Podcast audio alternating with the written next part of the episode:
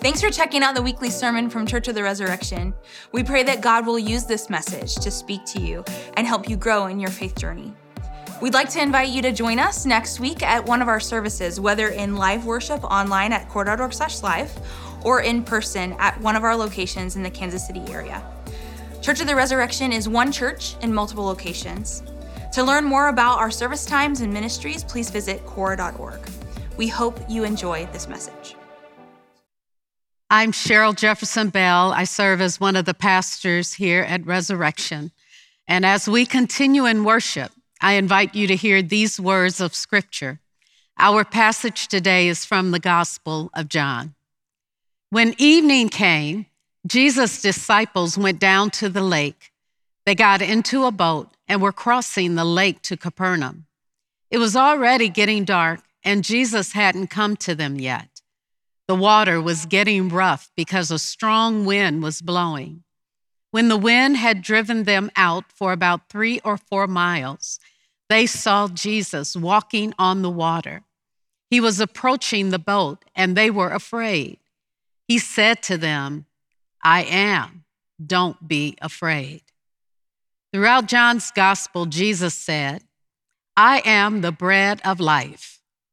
I am the light of the world. I am the gate of the sheep. I am the good shepherd. I am the resurrection and the life. I am the way, the truth, and the life. I am the true vine. May God add a blessing to the reading, hearing, and understanding of Scripture. More than 3 billion people claim to follow Jesus. But aside from a few verses, how many actually know what he taught? In fact, much of what people think Jesus taught, he never said. Jesus' message is not only life changing, but world changing. Join us as we study words that change the world the message of Jesus. Today, we continue in our Lenten series focused on the words of Jesus, the words that change the world, the message of Jesus, the words that change the world.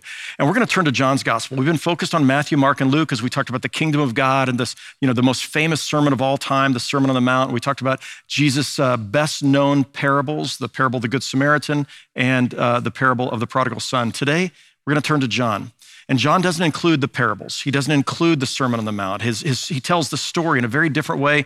Uh, Jesus sounds very different in the Gospel of John. He wants to make sure John is not trying to give you a reporter's account of the life of Jesus. He is going to try to get us to understand who is Jesus? What is his significance for our lives if we trust in him? And he wants us to trust in Christ. He wants us to believe in him. Matthew, Mark, and Luke, Jesus says, Come follow me. Do the things I'm teaching you to do. In John's gospel, the key thing that Jesus is asking people to do is trust in him, trust me, believe in me, and then love your neighbor. So these things are what, what Jesus, you know, love, love one another, he says, as I have loved you. So differences between Matthew, Mark, and Luke and John's gospel. As we get to John's gospel, in place of the parables, what we find is Jesus is repeatedly saying these I am sayings, these I am statements. So, so sometimes he makes a really broad I am statement about, you know, he just says, I am. That's, that's basically a really odd way to describe yourself. But he says, I am. And then other places he has these statements, I am the bread of life, or I am the light of the world, which we're going to focus on today. And so as we look at John's gospel, this becomes one of the main themes in John's gospel this idea of who Jesus is and that he is the I am. Now, to understand why Jesus in John's gospel says, I am, and then says uh, at various places, I am, and then he adds a descriptor to it, is, uh, is it's really helpful to understand this if we go back 1,300 years before the time of Jesus to the time of Moses. Now, when we look at the time of Moses, uh, Moses, you'll remember, I'm not going to tell you his whole story, but I want to remind you when he's 80 years old, he's in the wilderness of the Sinai, right? And he's tending his father in law's sheep. He's, in essence, a Bedouin. I want to show you where this story takes place, by the way. Uh, this is uh, up this path and up the hill is Mount Sinai. And here is uh, where the monastery is. That, that is the traditional site of where Moses was when he saw the burning bush. Out here is where the children of Israel, after they were liberated from slavery, they are camped out, and Moses is going up the mountain to receive the Ten Commandments. Uh, we were there just uh, right before COVID with a group of about 200 of you from Resurrection uh, and had a chance to experience this and hike up the mountain.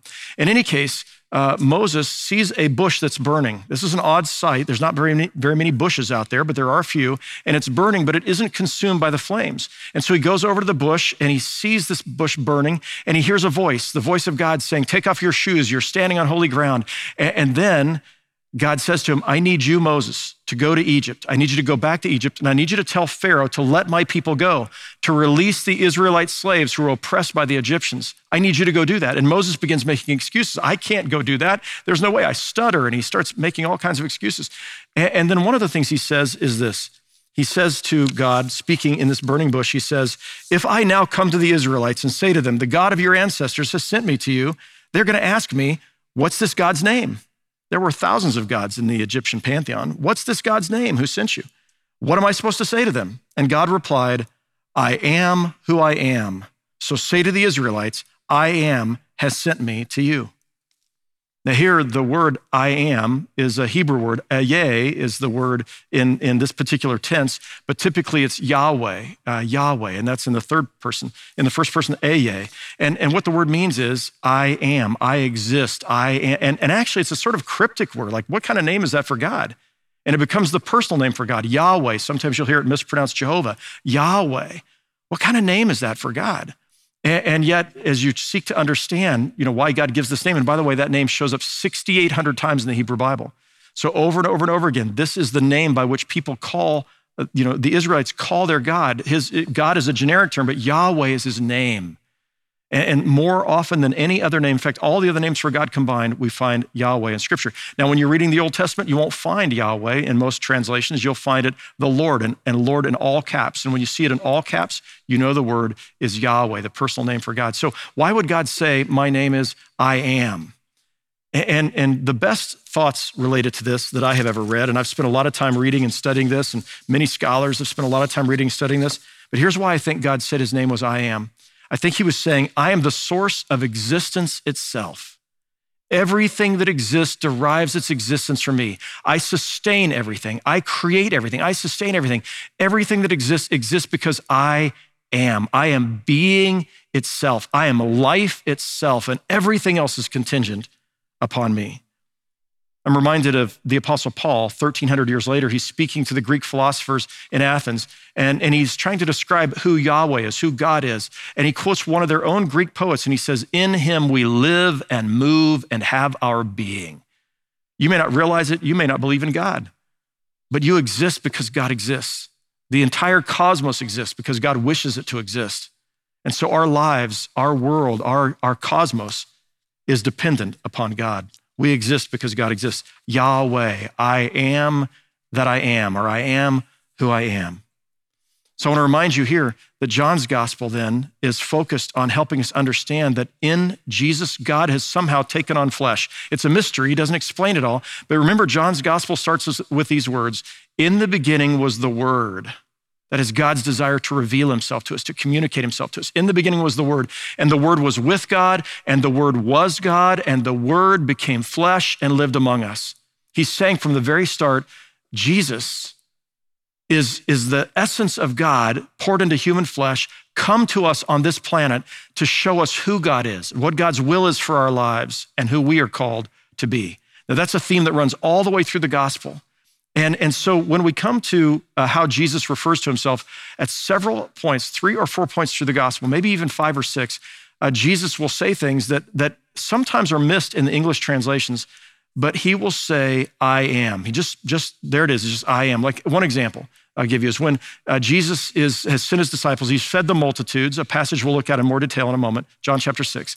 He feeds the multitudes. Then he tells his disciples, You go on by boat. It's sunset. You go on by boat to the other side of the lake. I'll meet you over there. And he goes up to pray uh, by himself. In the middle of the night, there's a storm that comes up, and the, and the ship is, is, is you know, wrenching back and forth. And, and, uh, and the disciples are terrified. They're going to drown. And Jesus comes walking on the water to them. And as he comes to the water, well, this is, this is how it's, uh, it's said in, uh, in John 6. He was approaching the boat, and they were afraid. And he said to them, I am don't be afraid. What's God's name in the Hebrew Bible? I am that I am. Tell them I am sent you. And here we find in John's Gospel, chapter six, I am. Don't be afraid. I mean, that's a pretty dramatic claim. Somehow the I am the you know, existence itself, being itself, has been poured into human flesh in Jesus. Don't be afraid. I am. You're going to find, by the way, that story of the of the of you know Jesus walking on the water. That also, all these stories in John's gospel point to the fact that he is God's essential character, nature, God in the flesh. And so in, in uh, Psalm 77, 19, and in Proverbs, I think, or not Proverbs, Job 9, 8, in both those passages it says that God alone walks on the water. And so Jesus has come walking on the water. If they didn't get that, he says, I am.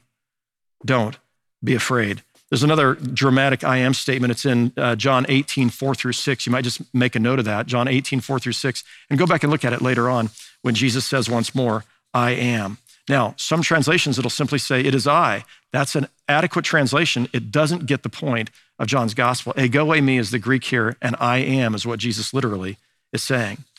Now, that leads us to the seven I am sayings of Jesus in the gospel. So he makes this dramatic statement, I am, and nothing after it, four or five times. But then there are seven I am sayings of Jesus in the gospel. And so here he takes that same idea, I am, and then he is going to uh, add something to that as a way of describing uh, who he is and the role that he plays or what he does in our lives when we put our trust in him. So this is what John wants you to get. And these, these statements are meant to be unpacked. You're meant to you know, dig into them, like the parables in Matthew, Mark, and Luke's gospel. In this case, these metaphors are meant to be unpacked for you to ask in what way is Jesus, let's say, the bread of life? In what way is he the light of the world? In what way is, the, is he the way, the truth, and the life? In what way is, the, is he the good shepherd for me when I put my trust in him? In what way is he the sheep gate? In what way is he the resurrection and the life? In what way is he the true vine? Right? And you begin to unpack that. You begin to really dig into that because he's all of those things to you when you put your trust in him. This week, we don't have time to cover all seven of those, but this week in your GPS, your daily Grow, Pray, and Study Guide, you're going to have a chance to read all seven of those I am sayings and to reflect upon them each day, to really ponder like, what does it mean if I put my trust in Jesus, that He's going to be for me these things? We have time to focus on two. So we're going to talk about I am the bread of life, and we're going to talk about I am the light of the world, the first two of, the, uh, of these statements of who Jesus is. Now, John places these, these uh, I am sayings in the midst of a context, a particular context that's going to help you understand the meaning. So, here in John chapter 6, Jesus and the disciples have been ministering to the multitudes. Thousands upon thousands of people have come out to hear Jesus out in the country, and Jesus has been ministering to them all day teaching them, maybe healing their sick. And it gets towards the end of the day, and the disciples are wondering, How are we going to feed these people, Jesus? Send them home because they've got to get something to eat, and we don't have much to share with them. And of course, Jesus says, Well, what do we have to share with them? And, and he finds out they have five barley loaves and two fish. And so Jesus tells the crowds to sit down. And, uh, and the disciples have to be scratching their head, like, what, what, what are you talking about? Yes, yeah, sit down. Just have them all sit down. And then Jesus takes the bread, the barley loaves, and he gives thanks for them. The Greek word here is Eucharistes. And Eucharistes, you might recognize that word. It means to give thanks, but you recognize it in our English word Eucharist.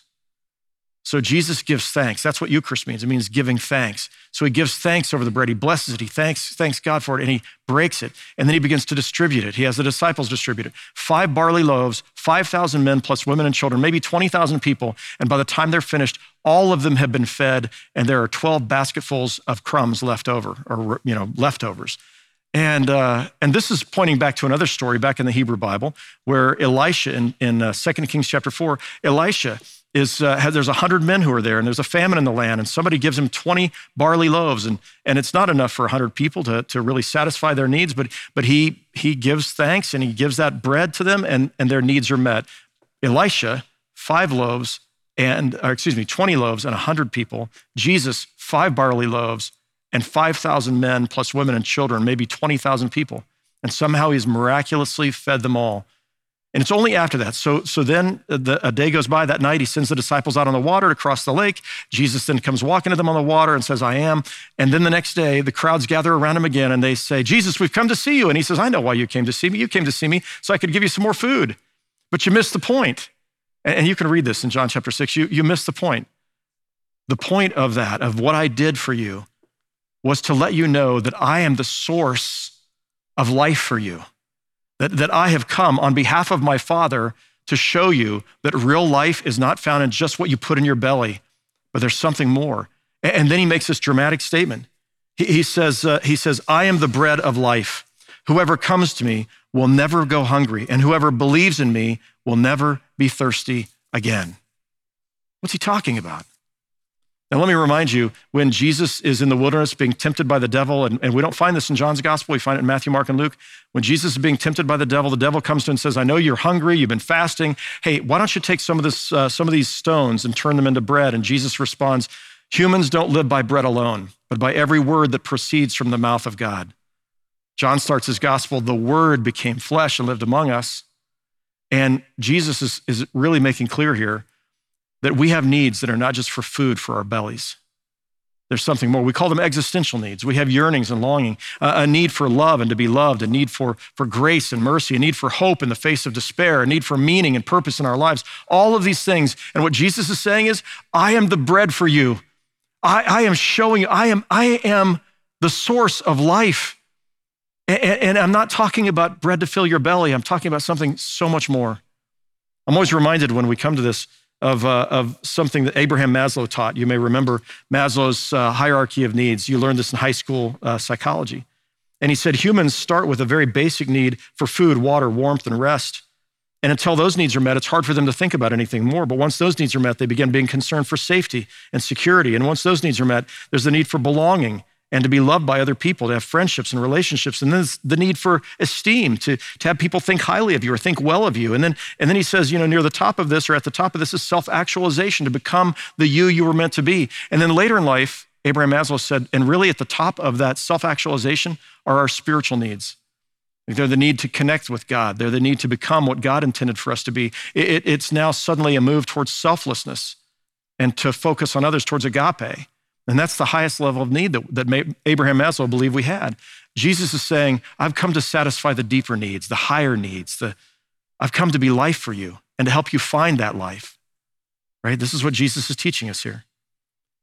By the way, the first time I ever preached on this text, it was, uh, I believe it was 1994, perhaps, 1995. And, uh, and at that time, I thought, you know, it'd be interesting to talk to a baker about what bread means and their, their thought about this. And there's a guy who just started up a new bakery in Kansas City. And by this time, he was in the Waldo area, a very small operation. It was called Farm to Market uh, Bakery and they were providing bread for restaurants, I think, at the time.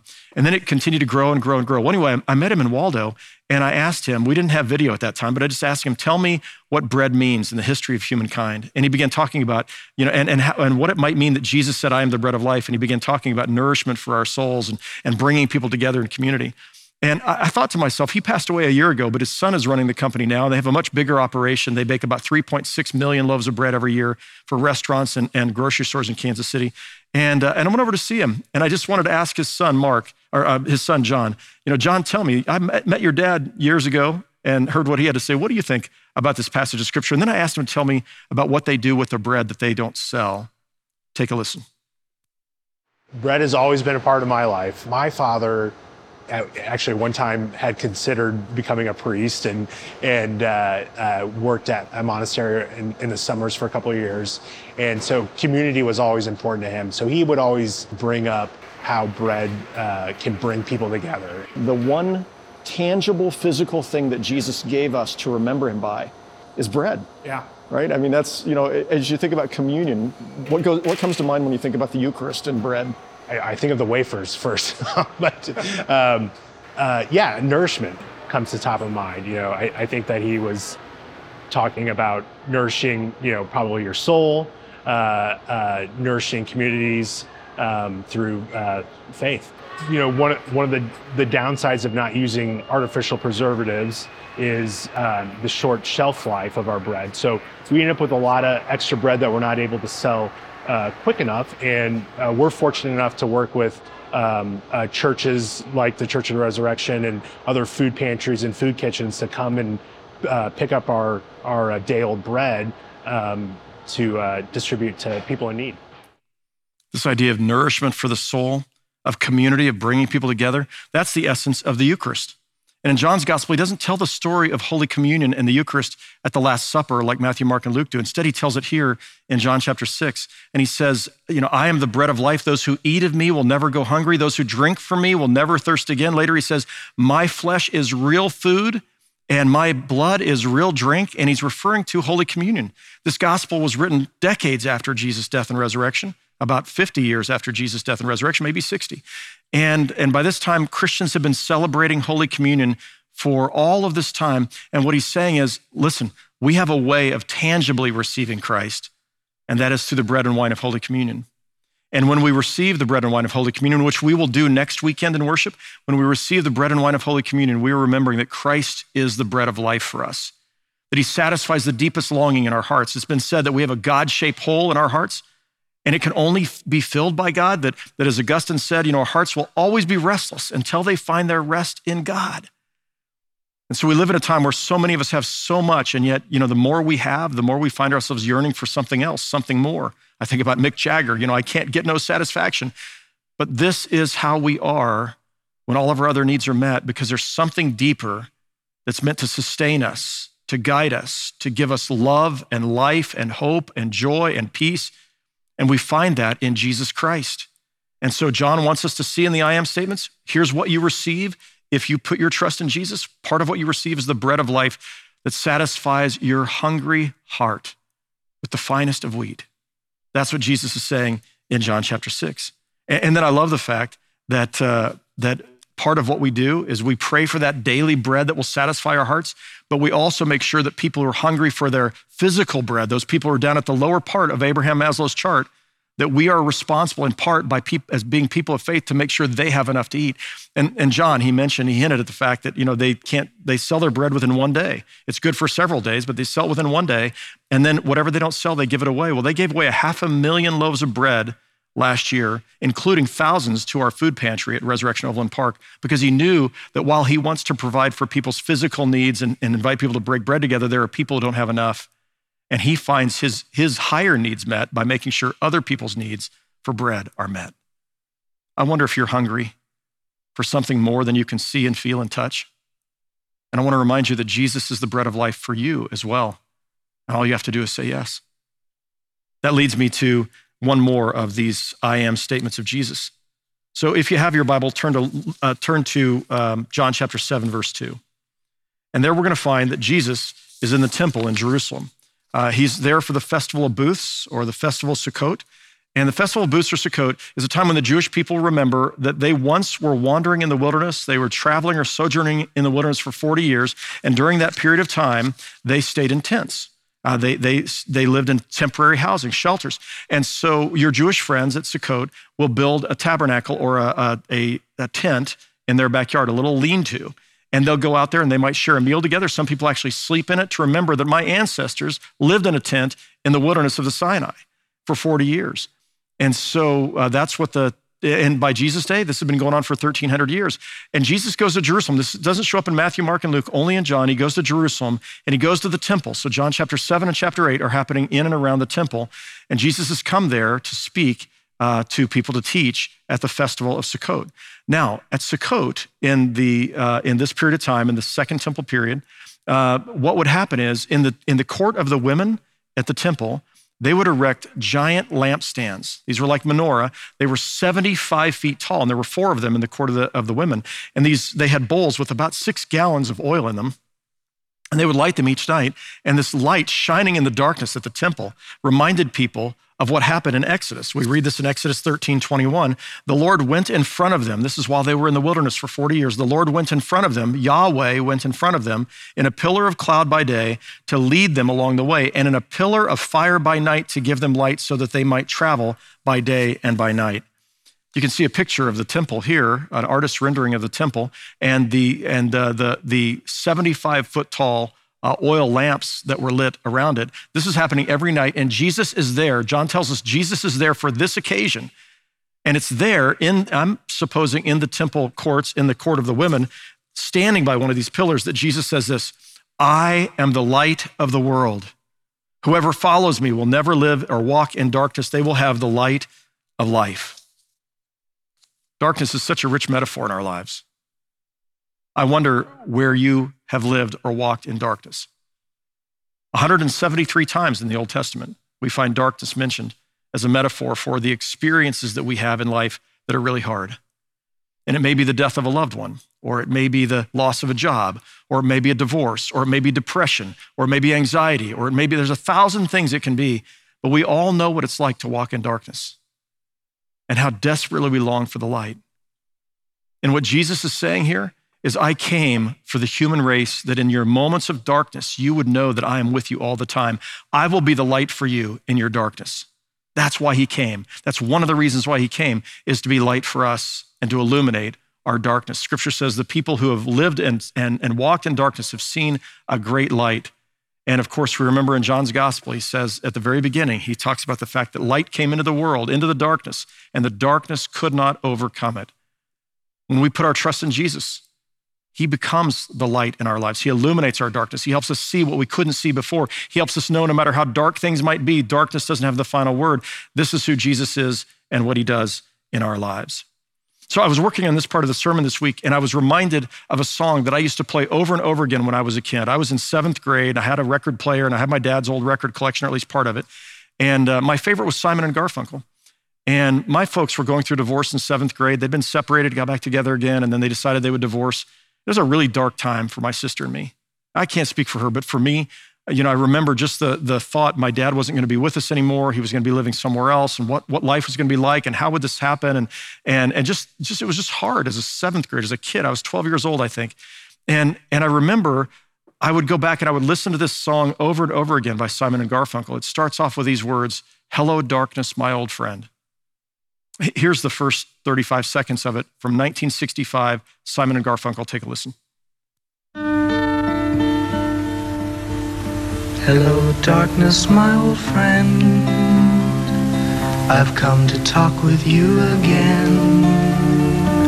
Because a vision softly creeping left its seeds while I was sleeping.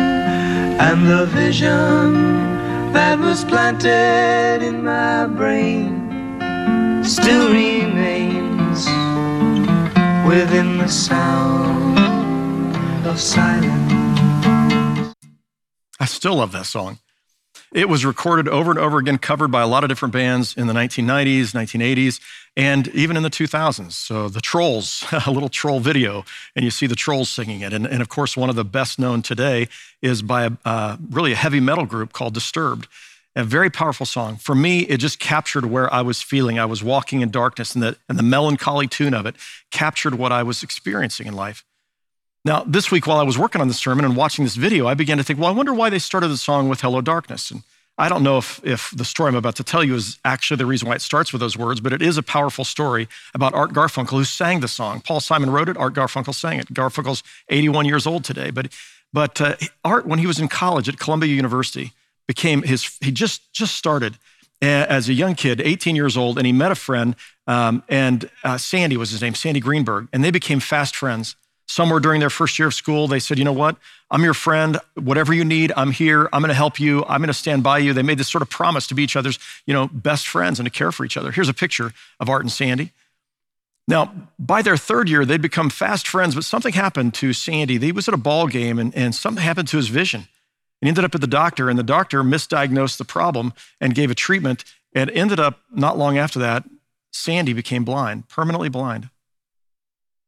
And when this happened, he was devastated. He was literally walking in darkness, but emotionally and spiritually, he was walking in darkness. He dropped out of college at Columbia. He had big dreams of going to law school and all the things he was going to accomplish, but now he's blind. What's he going to do? And so he goes back to his parents' house in Buffalo, New York. And Art Garfunkel catches a flight. He goes to Buffalo, New York, and he says, You can't quit. You can't quit. You got to come back. I need you. You got to come back. I am going to be for, I'm going to do exactly what I promised. I'm going to be your friend. I will walk with you across campus. I will read to you the homework assignments. I'm going to help you finish school. You got to finish school. I need you. And Sandy went back to school because Art pled with him to go back. When they went back, you know, they, he did exactly what he said. He read to him. He would, he would, you know, walk across campus with him. He helped him in any way he could. And he was always there for him, except one time. One time, Art took his friend Sandy and they went to Grand Central Station in New York and once they were there, uh, Art said, Hey, I'm sorry, I got to run. I, I can't stay, I got to run. And he left his friend, his blind friend, there in Grand Central Station all by himself.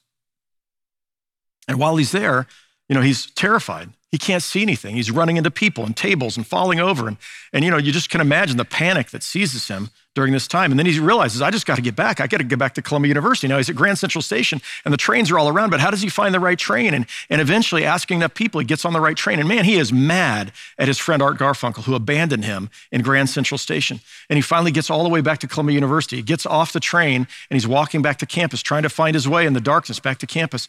And, and when he gets back to campus, he hears the voice of his friend, Art, who came up and said, I'm sorry, buddy, but I just wanted to make sure you could make it back okay by yourself.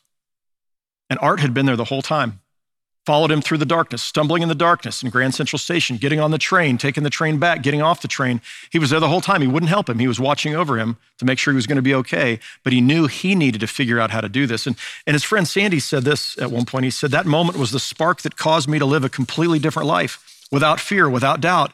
For that, I am tremendously grateful to my friend. By the way, uh, Sandy went on to write a book uh, called Hello Darkness, My Old Friend. And the reason why he called the book Hello Darkness was because uh, Sandy and Art had kind of nicknames for each other. And after he lost his eyesight, Art said, Call me Darkness. And so from that point on, Art would show up and say, Hey, it's Darkness here to help you with your homework. Hello, Darkness, my old friend. Now, Greenberg went on, Sandy went on to go to Harvard, get his master's degree, his, his doctorate, his PhD at Oxford University. And while he was at Oxford, 1964, this is the year, he was at Oxford, and, uh, and Art reached out to him, called him, and said, Hey, buddy, uh, you know, my old high school friend, Paul Simon, a guitar player, maybe you remember him. We've been writing songs, and, you know, we're, we're ready to cut an album, but, you know, we're $400 short of being able to cut an album. Is there any chance, you know, you might have any money you could loan us? And Sandy said, You know, I had like $404 to my name. But I sent 400 bucks to, to my friend Art, and they cut their very first album, which included a song called Sounds of Silence. What's the connection between that story and Jesus saying, I'm the light of the world? Why am I even telling you this? Well, two reasons. First of all, like Art was there with his friend in the darkness, even though Sandy couldn't see him, God is always walking with you in the darkness. Darkness isn't is darkness to him. He's always walking with you and by your side. You may not realize you have to trust. You put your trust in him. I know, Lord, that you are here in the middle of my darkness, in this, in this deep, dark time. I know you are by my side. You trust that. You continue to say that. You continue to pray that. You continue to sing. You show up in worship in those dark times because what you find is in the middle of singing and praying, you hear his voice and he's behind you the whole time. He doesn't cause the darkness, but he's going to walk with you through it. That's what Jesus is saying here. I came to be light for the world, for the entire world, and for you. And the second thing I want to remind you is every year at Candlelight Christmas Eve, when we tell this story and we, and we light the Christ candle, you know, the room's completely dark, and we light the Christ candle. At the end of that, uh, after we've lit the Christ candle, I remind you, I say, you know, Jesus said, I am the light of the world. And then he said, now you be the light of the world. This is the Sermon on the Mount. Now you be the light of the world. A city set up on a hill that can't be hidden. Let your light so shine before others that they might see your good works and give glory to your Father who's in heaven. And, and then, you know, we light our candles, and we talked about this two weeks ago. We go out into the world to push back the darkness. That's exactly what Art was doing for his friend, Sandy. And, and it was reciprocated to him in what Sandy did for Art and Paul Simon in launching their career by giving them money to record their very first album. I just want to, I want to remind you that Christ has called us to be light for the world. Right? We accept his light and we walk in his light. And we find the darkness begins to dissipate in our lives. And then we let that light shine before others in our kindness, in our care, in our compassion. We let them know, you know, in the darkness, I'm here. I'm here. Every week, when the sermon comes to a conclusion, our goal is to have at least one way that you can respond to the message, something that you can do in response to what Jesus has said in the scriptures or what the gospels say or what the rest of the Bible has to say. This week, we had, we had something in mind. So last week, we talked to you about what we do in preschools here in Kansas City. We have nine partner elementary schools, four partner preschools. We, you know, we minister with thousands of kids here in Kansas City and provide food and shelter, you know, and and uh, and bedding and and and rehab playgrounds. We have tutors and provide beds and food and all kinds of things. But we also care about kids who are living in other parts of the world where they live in extreme poverty, where their lives are even harder than the kids who are here in Kansas City. And, and so we try to balance those two things out. And, and, and we have partners in partner schools, some of which we have built. We built the schools, we provided financial resources to be able to pay for teacher salaries and other things. We have them in, in, four different countries right now in Uganda, South Africa, and Malawi, and in Honduras. I've been to three of those four countries, seen these schools that you have helped make possible. And it's pretty awesome to see what happens there.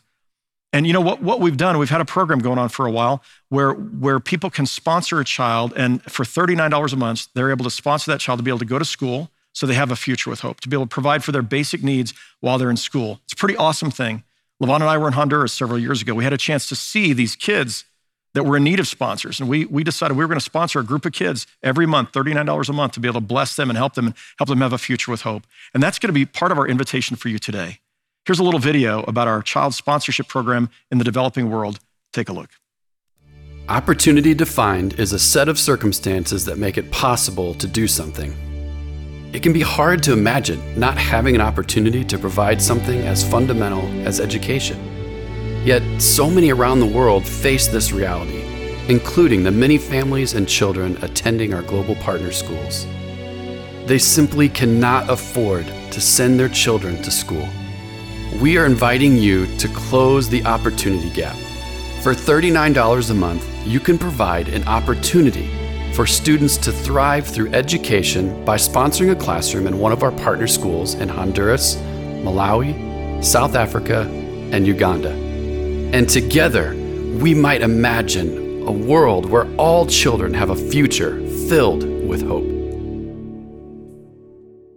We had about 60 of you sign up to volunteer, or at least to find out more about volunteering with our preschools here in Kansas City.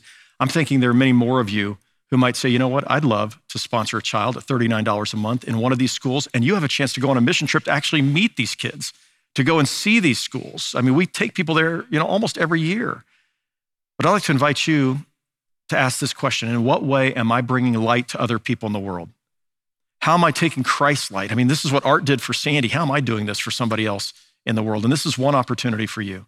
You can go to cor.org slash next and you can find out more and you can sign up to say, I'd like to know that I'm making a difference in at least one kid's life somewhere in a developing country. And you will. You'll be light for them. So here's where I want to end. It's not just sponsoring a child somewhere else.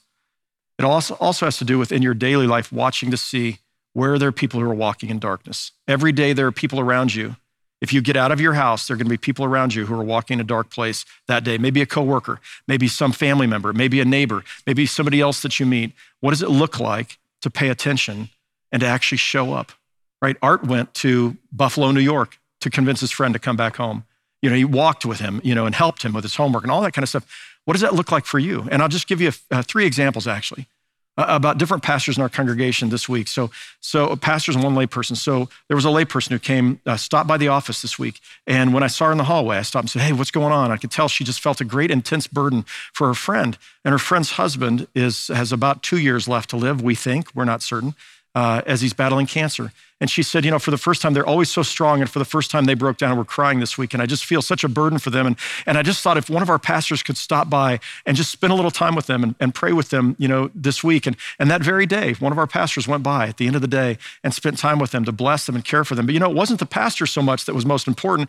It was the fact that this woman had gone by. Her heart was moved with compassion. And she saw a couple who were walking in a dark place. And she said, I've got to do something right? And then I heard about a man who who had come to our church years ago, hadn't been here in a while, and and uh, but is is being seen by hospice, and you know he's he's uh, in an assisted living center, a, a skilled care center, and uh, and approaching you know that final journey in death. And one of our pastors said, "I want to go by and see this guy."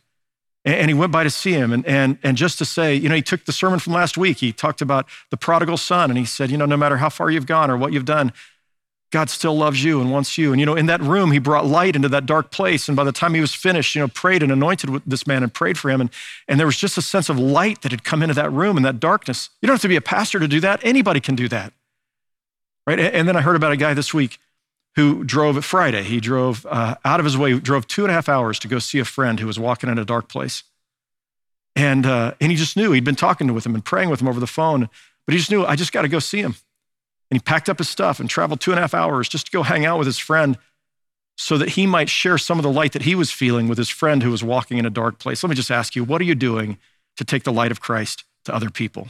Jesus said, I am the light of the world. And you see, the darkness has no power when Christ is your light. So I'm going to invite you to join me in prayer as we offer ourselves to Christ and receive once more the bread of life and offer ourselves as light for him. Let's pray.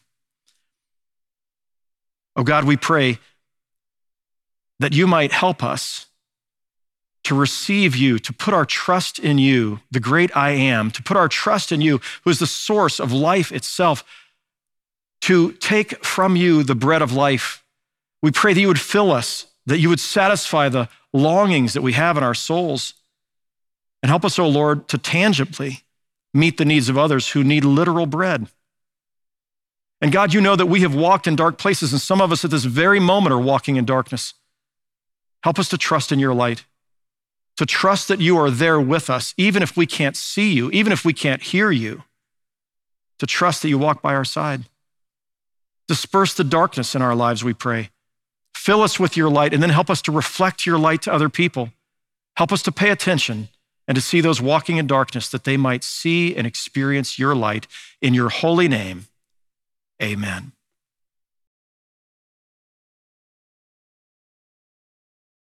Thank you for watching this week's sermon. We'd love for you to join us again for live worship, online or in person. To learn more about Church of the Resurrection, please visit cor.org. Have a great week, and we'll see you next time.